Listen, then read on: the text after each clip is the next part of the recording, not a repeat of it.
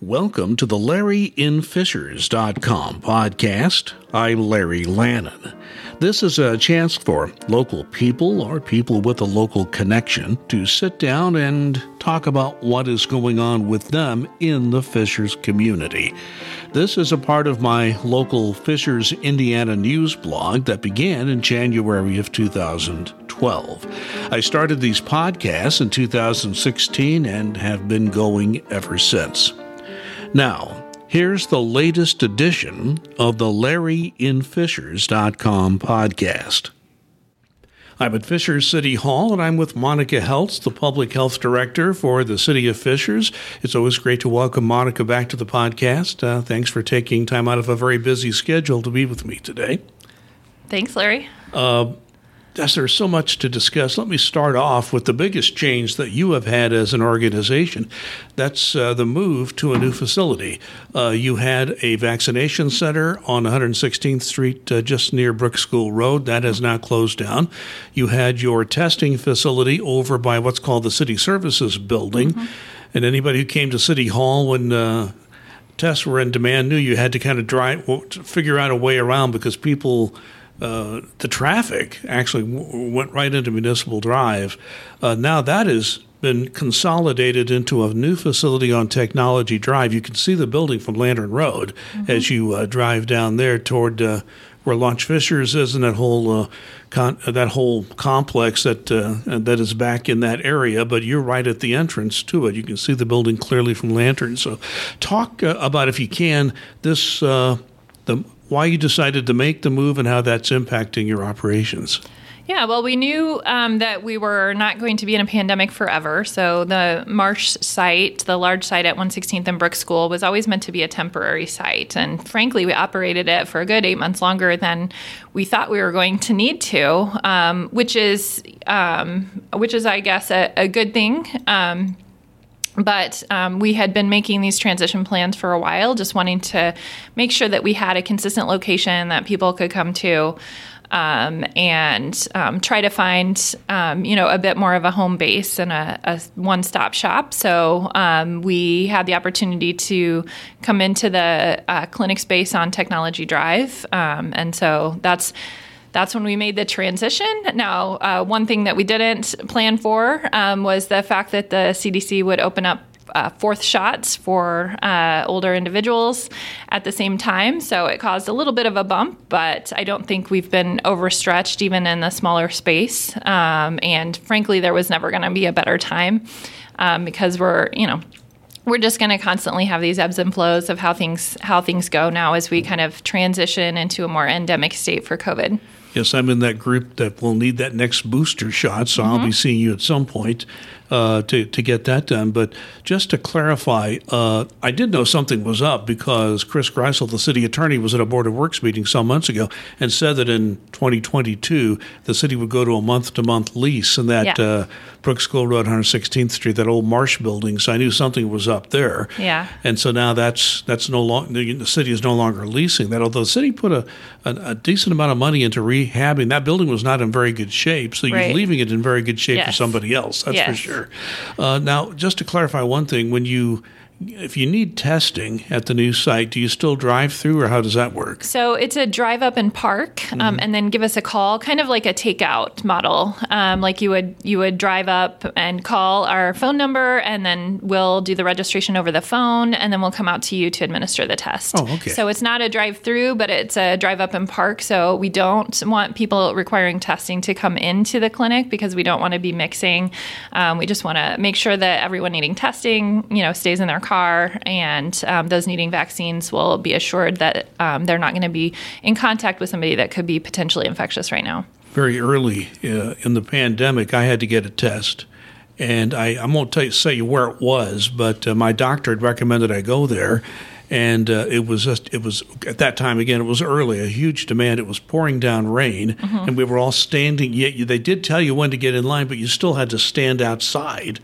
And they kept taking my temperature and it was like below normal. Was, i'm freezing in the rain. Yeah. And so they just said i just go ahead and go on in. But uh, uh, no so is this going to make it easier for your uh, staff in your operation to manage things in one facility rather than two to, to provide these services? Yeah. Um, so consolidating the services for us, you know, we've we have a lot of um, temporary seasonal staff, and this allows us to kind of overlap services. So all of our staff can administer a test. All of our, you know, almost all of our all of our licensed staff can do the vaccines, but we ha- all of our staff can do the check-ins. Um, we're also hoping to consolidate our other services in there, and so we're in the process of training everybody right now, so that anytime we're open, the goal is, you know, probably in the next month or two um, that if you need any vaccine, you could walk in. Um, if you, you know, as we add services, you know, we can we can accommodate any of those. Right now, our childhood and adult vaccine clinic um, is Tuesdays from one to four.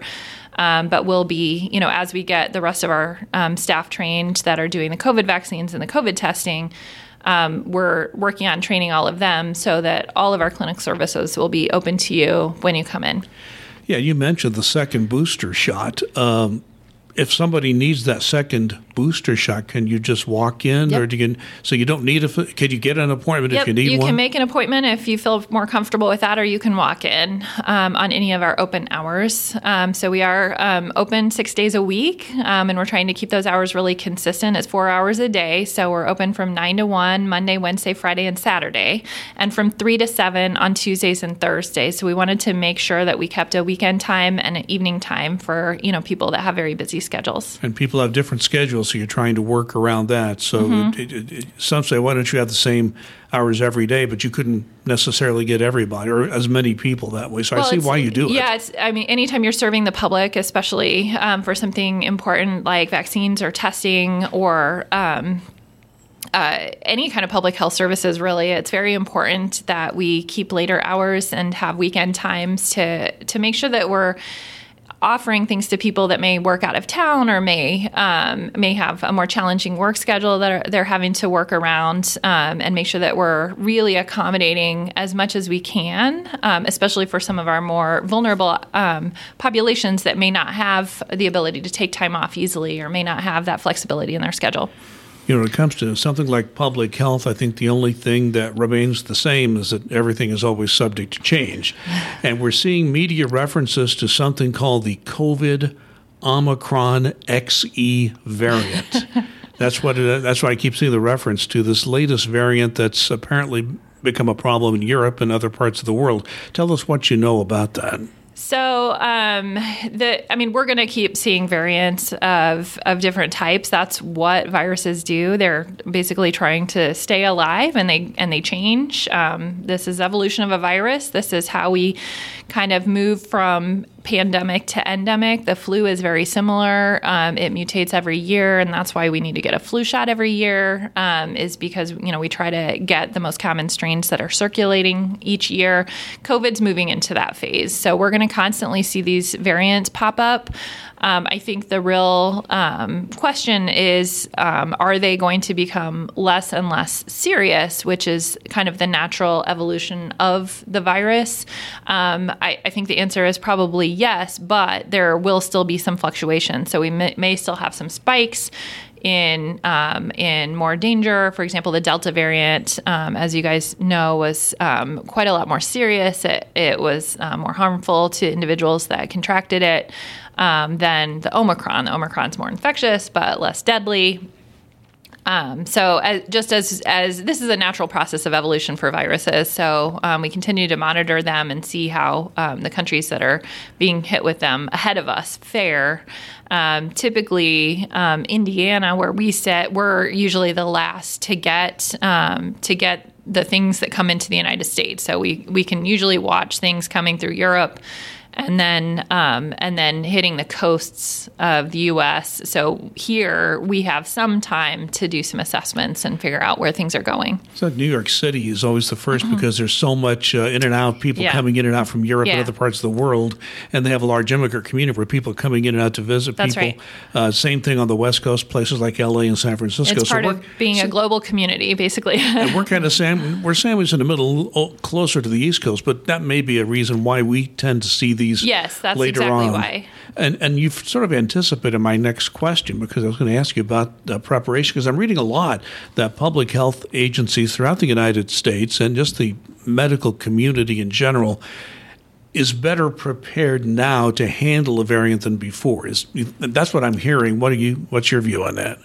Well, I mean, we've we've done this a few times in the last two years. We've seen those spikes and we've seen those up and downs, and I think people are getting used to knowing what to do. Um, so part of it's a, just a cultural learning and a population learning. You know, of course, from public health, we've had a, quite a few runs of staffing up and staffing down, and um, and just from a staffing perspective, I think the labs are learning on capacity on what they can process. Um, we have home test availability now, so people have some self efficacy that they can um, enact, which is really helpful from an individual standpoint, like that, that you have the tools and you can get yourself tested. Um, so, all of these things make it a little bit easier to take those measures. Um, and uh, and so the home test that decreases the burden on the labs that we're doing the PCRs. You know, so each each time we add another tool, we're decreasing the burden on those on those initial tools. So you know, so I I'm hoping that we never see those long, long lines for testing again um, because people can get their own test at home and uh, and take their own precautions. I understand. I read something yesterday about a new test that's being uh, developed, uh, a breath test where you breathe into mm-hmm. a device and you can do it in your home. Is is that something that's very far along, or do you know much about that? I, I don't know how. Okay. You know, there's. I think there's a. I heard about it too. There's mm-hmm. a lot of cool um, tests. It's sparking a lot of innovation. Anytime you have a challenging time like this um, for. Uh, for the global community, you're going to get a lot of innovation in new new testing and new technology. They've poured a lot of research money into finding better tests and better tools for COVID. So I'm excited to see what comes out of it and how much of it will be able to be applicable to other diseases in the future. So um, so so we'll wait and see what actually passes the passes the bar and passes the test on what becomes useful. Sometimes they come up with these cool ideas, but they're too expensive to make it useful. So we'll see. Well, and I think the companies that develop them market them very carefully, and they bring a reporter in and, and writes they write a big story, and it turns out it never pans out. Right. So, so you, it's an early situation. That's why I ask you about yeah, it. So you're saying it's saying cool, but it's a it's, it's a wait and see. it's not something that you're ready to go buy for your your facility. Right. One thing you and the mayor have talked about a lot, and, and I can certainly understand why. Uh, Fishers has a very high level of vaccination, and, and you should feel very proud of that. Uh, do you have what? I mean, it was, it's over seventy percent, I think, for people over eighteen. The last time you and I talked, what are the? Do you know the percentages now? Yeah, I do. We're over 75% of our kids have had their first shot at least, um, and that's the 5 to 17 year olds. Um, we're really at about 80% of our total population, which includes the kids under five. Um, and we are at 92% um, of our adults over 18. So Those it's amazing. really amazing, especially when you look at nationally. I think the kids 5 to 17 are still about 20% vaccinated. Um, and so we're at 74%. Um, 50% have been fully vaccinated at this point. So I think um, that that really shows a lot with our community and how seriously they're taking this and um, and how we all really just want to do the, the best thing possible for our community. The, the people happiest about those numbers are the area hospitals yeah. because when people are vaccinated, they're even if you do happen to pick it up, that your chances of being hospitalized are very low if you're vaccinated. Yes. Yeah, yeah. This really is how we protect our hospitals and ourselves. Mm-hmm. Um, you know, it it is really incredible the vast difference it makes in outcomes on whether you're vaccinated or not. So um, we are seeing that those gaps widen. You know, every every month we see more statistics that show how important it is to be vaccinated. And I, th- those numbers you just cited, I just want to emphasize again, are just amazing. I don't know if there may be some, but I don't know of any local community that can boast those kind of numbers. So you should feel proud of that. You and the mayor have marketed this well, and the community has responded. You know, we uh, generally are, are people who are who feel that it's important to get vaccinated. You've educated them, and they've responded. So uh, you should feel proud of that. I, am quite proud of it, and I think we did a lot of work to get out um, into a lot of places to make sure that that happened. You know, between uh, visiting folks who are homebound and administering the vaccine in their homes. Um, going out to our long term care facilities to make sure that our most vulnerable were vaccinated, um, and um, having pop up clinics um, both at the high, at the high school and around the community. We've done over 70 of those. Um, you know, we were at the farmers market every single weekend last year, so we really have made it a priority to be present um, whether it just be to ask questions for people who are questioning or to just be available in a convenient way. And I and I really do think that those are the kind of uh, public health measures that make a difference. Um, you know, you, you have to be where people are, so make it easy. Yeah. and, I, and I think that is so important because there were people who were wavering, weren't sure. You know what? Uh, this this the thing you kept hearing, and you heard it more than I. Well, you know this sure happened fast. How did you come up with this? And, and it's a technology advance that's been ten years in the making. Yeah. that allowed science to be able to come up with these vaccines as quickly as they did. But I think the key, and, and you touched on this, is that when people have questions, you engage them and you try to respond to any concerns they have. And it's amazing how people respond when you when you are respectful of their questions and try to address them. I, I think that makes a world of difference. Well, it's so important to question everything. So you know, I never um, would tell someone not to question things um, because you're your own best advocate, and you should uh, think that way in all of your medical interactions. You know, anytime you're you're considering a medical test or you have a medical issue, you know, the best thing you can do is advocate for yourself and ask those questions so that you understand what your options are and you understand what's going to be right for you and have a chance to talk those over with um, your provider or whoever your healthcare professional is.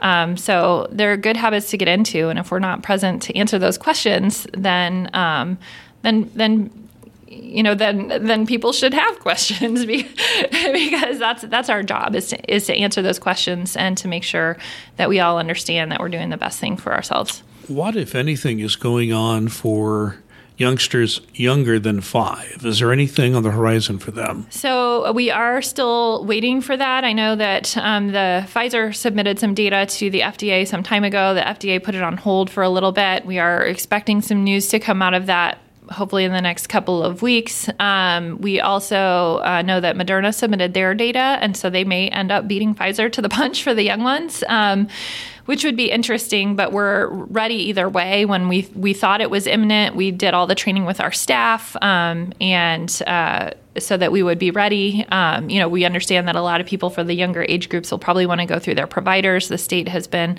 working with those providers to make sure that as many of them are enrolled in the program as possible, um, so that hopefully when we do get that vaccine, um, they'll be able to um, administer it in a variety of locations, whatever works best for you and your family and gives you the most comfort as someone who years ago made his living in the media, now do it as a volunteer sort of thing in my community. I, I, I think I've always been a believer that you know everybody wants a class. I think high, all high school students should take a class on how to discern media, and I say it in this context because uh, uh, for this reason with you. There was a gridiron dinner in Washington D.C. recently, and apparently there were more. There was more than one person with COVID, and all the big shots of Washington were at this this little confab, and uh, the Speaker of the House ended up testing positive. A whole long list of A mm-hmm. A list uh, people in D.C. area, uh, heavy hitters, ended up testing positive. We've seen a lot of media reports in Britain, particularly, mm-hmm. about how many people are testing positive, and I think that kind of scares people. But we, what we have to do is kind of look a little further into it, and something you already alluded to. People may be testing positive, but fewer people are getting sick. Mm-hmm. Uh, maybe we need to put all these, re- when we see a media report like that, we maybe need to process it in a way to put it in some kind of. Pers- a good journalist does that, but not everybody is good at doing that. I'd like to hear your thoughts. Well, I think um, COVID can be very anxiety producing, especially for um, our residents and, and those of us that may have uh, specific medical concerns or be at high risk for a variety of reasons or have a loved one who's at high risk. So um, we've been dealing with COVID for two years now, and um, and it's important to I think as you said, put that anxiety in perspective. Um, if you've done all of the protected measures that you know that you can do, um, getting all the vaccines that you're eligible for, that's going to be your single best protection. If you have somebody who's high risk at home and you are, um, you know, watching our data, watching the state data, watching the national data, and you can tell that the cases are rising right now nationally. They haven't started rising yet here or in Indiana yet. We're kind of the last on the list, as I mentioned. I'm expecting them to rise in the next week or two, partly because of that mixing from spring break. So, with that knowledge, um, you can say, okay, it may be time for me and my loved one to put a mask on again when we go out in public. You've got those personal steps for, and protection that you can take. You're going to be at, at pretty good protection at that point, and the chances that you're going to suffer a dire consequence from getting infected with COVID, we we know are going to be very minimal, right? We know the tools that we need to take at this point. We know how to do it. We don't need to um, have a high level of anxiety about it. Our population is very well protected, um, so just living in Fishers and knowing that so many people around you are vaccinated also is going to help because that's um, it's not going to make you immune from contracting it, but it's going to greatly decrease your chances that they are going to be able to be infectious enough to pass it on to you, even should you have a chance encounter with someone.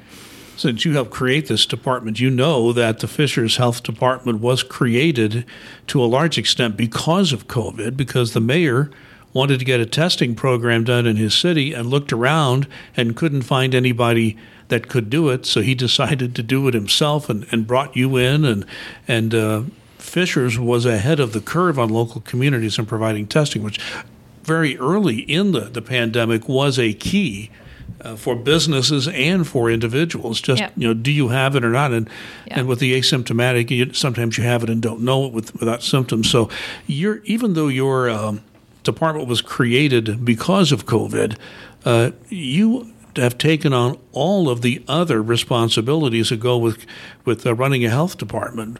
A lot, what the county health department did for us before mm-hmm. the city health department was created. And just as a reminder, I always get this question, still get it. No, this did not change your tax rate. The tax money that supported the county health department out of your taxes and Fishers are now uh, being funneled into the city health department. It isn't changing the taxes you pay. You just have a city health department instead of a county. I just want to make that yep. point because I That's hear correct. that I hear that so often, and and uh, have had to answer that question myself. It, it doesn't make any difference in your taxation. So I got I want to talk about some of the other areas what, what, that are part of your responsibility. There's a whole long list. I can't go through all of them in the time we have. But let me start off with health education because that's one of the questions I got early on when the department was first formed. I got a question, I think from a teacher locally, said, "Well, you know, the the county health department always had somebody come in and do this and do that. Do you think yeah. the city health department would?" I, I, think I asked you, and you said, "Oh, we're going to do at least that and probably more." Yeah. So tell me how. Um, in this period of time, I guess almost two years now, mm-hmm. right, that you've been in, in place as a city health department. How have you been organizing and, and, and rolling out education, uh, health education in the local community? Sure. So, um, you know, as you know, COVID has impacted everything. So, getting health educators in schools was something that um, that was going to be hard to do during COVID because nobody could come into the schools, and the county health department faced the same thing. So, they haven't been able to be in the schools either. Um, we have now, with this year, we have started being able to be out and about and in the schools. And our health educator is present and has done a lot of presentations for the schools um, and for the community. So, we have a number of really exciting health education programs. Um, right now, um, we have a pretty heavy focus on mental health. That's been one of the city's focuses for a while, and our early results from our community health assessment focus groups have shown that that continues to need to be a focus of the health department. Um, so, uh, our amazing health educator, Aruna, Manisekaran, um, has some QPR trainings, which is uh, question, prevent, and respond uh, mental health uh, kind of first aid. It's a kind of a very brief mental health first aid um, training that she offers that you can sign up for. Um, we have youth mental health first aid trainings as well, which is a bit of a lengthier um, training uh, specifically geared toward those who work with our youth. Um, we've been doing ServSafe trainings with the restaurants. It's, it's a requirement that at least one person on the restaurant staff have the ServSafe training. Um, so we've uh, conducted a number of those trainings. Um, we have really we have some nutrition education classes coming up, and that's all in addition to the the classes that she does for the schools um, uh, related to. Um, a variety, a variety of topics. So she's definitely getting out there, making a lot of connections with the community, partnering with different groups um, to provide those programmings based on the needs. Um, so somebody, I'm sorry, I didn't mean to interrupt you. Go so ahead. somebody wants a speaker, uh, they just contact uh, your office, then, yeah. right? Yeah. Uh, Another area, and you've already touched on this, food safety. I know you do mm-hmm. restaurant inspections, you do other food, well, other food safety issues that you address. Talk about your responsibilities there. So, you know, it's our responsibility to make sure that all of our restaurants are properly permitted and inspected and following um, following the state code and best practice. Um, we actually are, I think, the sixth health department in the state to enroll in the FDA's uh, Model Food Standard Program. Um, so we're excited about that. That was a program this year. So we're starting our assessment to make sure that our practices align with the FDA's best practice, um, which is above and beyond what the state code requires. Um, we really have taken it from a partnership perspective with our area um, restaurants. We know that they want to provide a safe dining experience for our residents, and we know that our residents want to have a safe dining experience. So we're really all in this together. And so our primary goal is to is to educate and make sure um, that everyone has the opportunity to know what those best practices are. And that's why we put a heavy focus on getting everybody through those ServSafe classes. Um, and um, making sure that we're focusing on the things that really prevent um, that prevent foodborne infection. Um, a lot of the state food code is is pretty um, nitty gritty, and and not all of those things are really um, the things that best prevent foodborne infection. So we're really trying to align both of those things in order to make sure that um, that we're really protecting our residents at the highest degree possible. We're looking at a lot of, um, I think, exciting things with food prevention that could potentially make us a leader in the state um, as as we move forward. But we're really excited about where that's going. So uh, we are recording this in mid-April. As the weather warms, late May seems to be the time when most pools, public mm-hmm. pools or neighborhood pools, start to open here in this part of the, of the country. Uh, talk about what you do in the area of swimming pool inspection. So that's another um, state requirement is that we inspect all um, community pools, um, not your private backyard pool, but any kind of community pool, neighborhood association pool, uh, you know, the pools that are associated with any kind of um, larger entity, hotel pools, that kind of thing. Um, so we have a pool inspector that goes out and, and does all of those inspections. Um, you know, he tries to get the year-round ones done before the summer crunch, um, and then the summer he's he's kept quite busy hopping from uh, seasonal pool to seasonal pool. But now's the time when those permits should be coming in, and um, uh, and then and then we get them all inspected as soon as they start opening. Even though again we're in April now, uh, May is coming up fairly soon, and May is Mental Health Month. And uh, I wanted to just ask you about your staff. What what, what are you planning uh, this year for Mental Health Month in May? Yeah, so um, our health educator, Aruna, and our mental health coordinator, um, Renee Thomas, who is here on a CDC fellowship um, to help us with our mental health programs, she um, they they have a lot of exciting events planned, and we as a health department and a city have a lot of exciting events planned. Um, we are partnering with HSE schools um, and the Fishers Farmers Market to have the Hope for Happiness event, which is um, an annual event. That's going to be at the Farmers Market on May the 14th, I believe. Um, so you can look for that there. We'll have a lot of student booths um, and some community organizations that service mental health. We do have a health and wellness fair, again, another partnership with the um, Fishers Farmers Market the following weekend.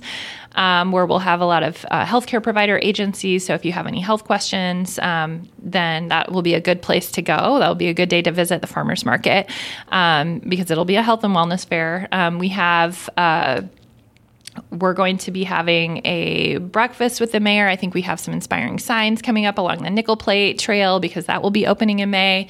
We have. Uh, trying to remember. There's so much going on. well, that's that's an idea, and and I yeah. think it's important. You do partner with the schools who have a very extensive mental health program that's been developed throughout the years, and uh, that uh, Hope for Happiness event. I think I should mention that was a student led event. It was a group of students. I think at HSE High School and later Fishers came in, but it was a group of students who put that together originally. Yeah. And others kind of came in later, but that was totally driven by and the still, students. It still is. It's led mm-hmm. by their Bring Change to Mind clubs. Um, so we're we had a meeting this past week with their club leaders um, to uh, to make sure that that event gets organized. We're just providing the support of the space.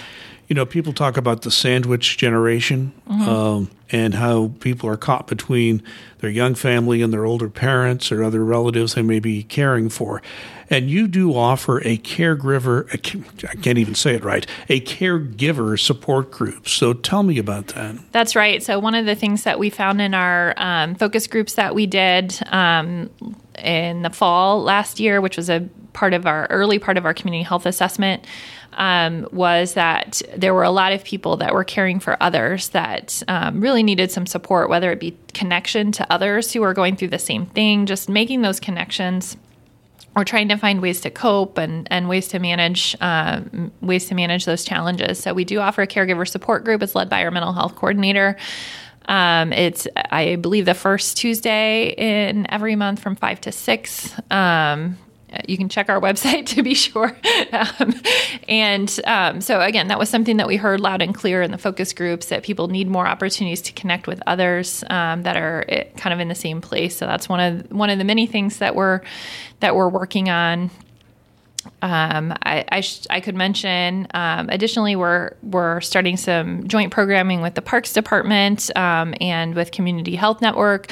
Um, so I have a new series that we've had one uh, event so far. Um, the next one will be coming up April 29th at 1 p.m. It's called Walkabout Health. So this will bring a health expert um, into one of our city parks. Um, they'll have a brief chat, uh, brief talk, five to 10 minutes about a health topic, a specific health topic. The one on April 29th will be on nutrition and autism. Um, so I would encourage anybody that has that as an interest um, to come out. Uh, we'll be at Brooks School Park at 1 p.m. on April the 29th um, with some of community health community health experts on that topic. Um, so you'll start seeing uh, those pop up. We're hoping to do at least one of those a month. We don't have the mental health month one scheduled yet. This month is Autism Awareness Month, um, but we'll keep you updated on um, on the next Walkabout Health. I recently had uh, an opportunity to uh, do a podcast with Shane Booker. Shane Booker is exec- oh, yeah. executive director of the emergency management operation for all of Hamilton County. I know here in Fishers, uh, we have our own emergency uh, operation here. An emergency could happen anytime. Could be a winter storm, could be a spring you know, thunderstorm, uh, or some event like that. But uh, floods, and there's a whole long list of emergencies that can happen any time of the year. I know your department is part of any reaction to a local emergency. Mm-hmm. Explain how you fit into that. So we do have a public health emergency preparedness coordinator. That is um, that's a position that's grant funded through the state um, Department of Health, um, and she works very closely with the fire department and the other uh, and Shane Booker at the Hamilton County Emergency Management. So it's all kind of uh, interconnected. Um, everybody um, is working on different components of any kind of emergency preparedness. Obviously, pandemic um, falls under public health more uh, than a tornado. So, you know, we all uh, look to what our specific role is depending on the type of emergency. But yeah, um, we do have an emergency preparedness coordinator. We're getting that rolled into the city's emergency operations plan. We're actually in the middle uh, or at the beginning phase of conducting our after action review for COVID, which is kind of an exciting thought that we could finally be done with this. So. You're saying that with a smile, yeah. Yeah. uh, I just last thing I will say, we're about out of time here. Anything that I didn't ask you'd like to add before we wrap this up? Um, I would just, you know, encourage anyone that has questions about what we're doing as a public health department to reach out to us. I think that you'll find that we are doing a lot, um, but we're still open to um, ideas and feedback. Um, so keep your keep your ears open for what might be coming down the pipe. And if you have an interest or you have a suggestion, um, we would take those at any time. Um, you know, our goal is to keep our residents um, as healthy as possible. So we're really looking ways to leverage relationships and partner with organizations to make as much impact as possible um, in the lives of our residents. Monica Heltz is the public health director for the city of Fishers. Always good to have you on the podcast. Thank you for being here. Thanks, Larry. Thanks for listening to the LarryInFishers.com podcast. If you like the podcast, please let others know. You can find it on most platforms where you go for podcasts. Just search using this phrase Podcasts by Larry Lannan, L A N N A N. Also, if you listen on a platform such as iTunes, please take a moment, rate, and comment on my podcast series. So thanks for listening, and please be safe and be kind.